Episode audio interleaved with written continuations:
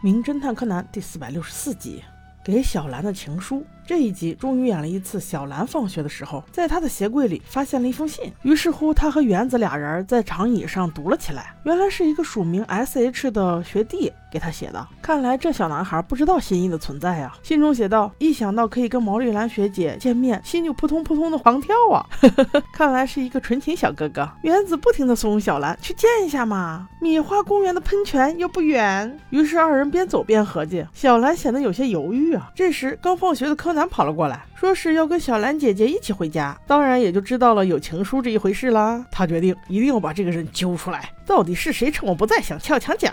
于是三人在回家的路上看到了一位年轻女士带着一个小盆友，表情那是相当凝重啊。柯南为了不让小兰去米花公园，故意走向那位女士说：“阿姨，你是需要帮忙吗？我和这两位姐姐是可以的哟。”哎，我是柯南，你什么时候变得这么恶心呐？不过这个阿姨一听他们是低丹高中的，于是便动了心思，因为她。也是这里毕业的，能看到这么年轻的校友还是很高兴的。你还别说，真有一个事儿想请他们帮忙。随后，女人将三人请到了他的家里。原来是他很确定自己家被人偷了，但奇怪的是，小偷刚开始拿走了钱，但不知道是什么原因又还了回来，并且还在他一年前就过世的老公遗像前面拜了三拜，还插了香。最离谱的是，他的日记本竟然被人翻看过，家中也有其他痕迹，这让一个年轻的单身妈妈感觉到非常害怕。她报了警，可是警察说你又没有丢什么东西，不。能立案呢，所以此刻她很为难。柯南问阿姨：“你回来的时候，那个香烧了多少？”女人想想，大概到一半吧。那也就是说，三十分钟之前那人刚走。嗯，对这边这么熟悉，又是这么短的时间，会不会是熟人呢？因为看了日记，看到女人是单亲妈妈，独自带着孩子，生活艰难，所以不忍心偷了。柯南觉得很有可能。正说到这里，原子突发奇想问道：“那学姐，你在上学的时候有没有收到过情书啊？就像今天小兰一样？”女人回忆了一会儿，才道：“嗯，好像真的有呢。”不过我记得那是到高三了，我们都忙于学习，所以到现在我都不知道对方叫什么名字呢。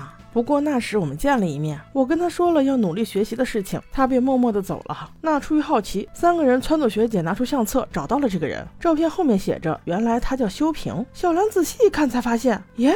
这不是刚才在剑道馆门口碰见的那个男生吗？不会吧，这么巧？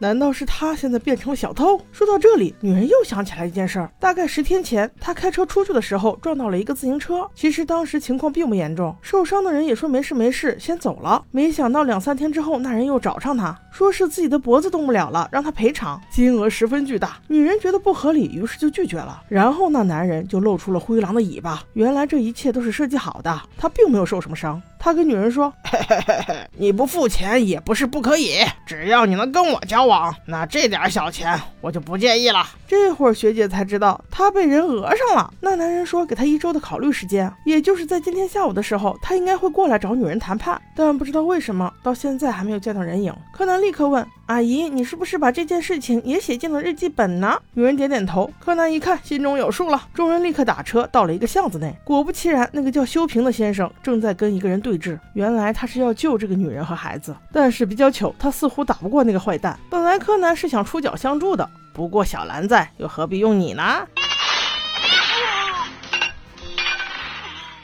这一下，那人脖子是真的扭不动了。原来闯空门并不是为了偷东西，而是修平先生想要帮助母女二人。他说：“虽然我不能和你在一起，但是我还是很感激你。十一年前你能来见我，我还是一直忘不掉你，很喜欢你。我只想要默默的守护你就够了。”哇，这一段好暖心呐！如果你能够接受还有一个买一送一的孩子，那我觉得你俩也会很甜的。这一段话倒是给了小兰启发，她决定了要去与情书上的 S H 先生见面，这是给予对方最基本的尊重，正好也可以把话说清楚啊。于是竟然闹了个大乌龙，因为在米花公园喷泉旁边等他的竟然是一年级的小女生，那对小兰学姐只有崇敬，并没有爱慕。哎，真是虚惊一场啊！其实要是有点爱慕也不是不可以嘛。以小兰的武艺来说，男女通吃也不是什么难事吧？你说呢，宝子们？OK，我们下期见。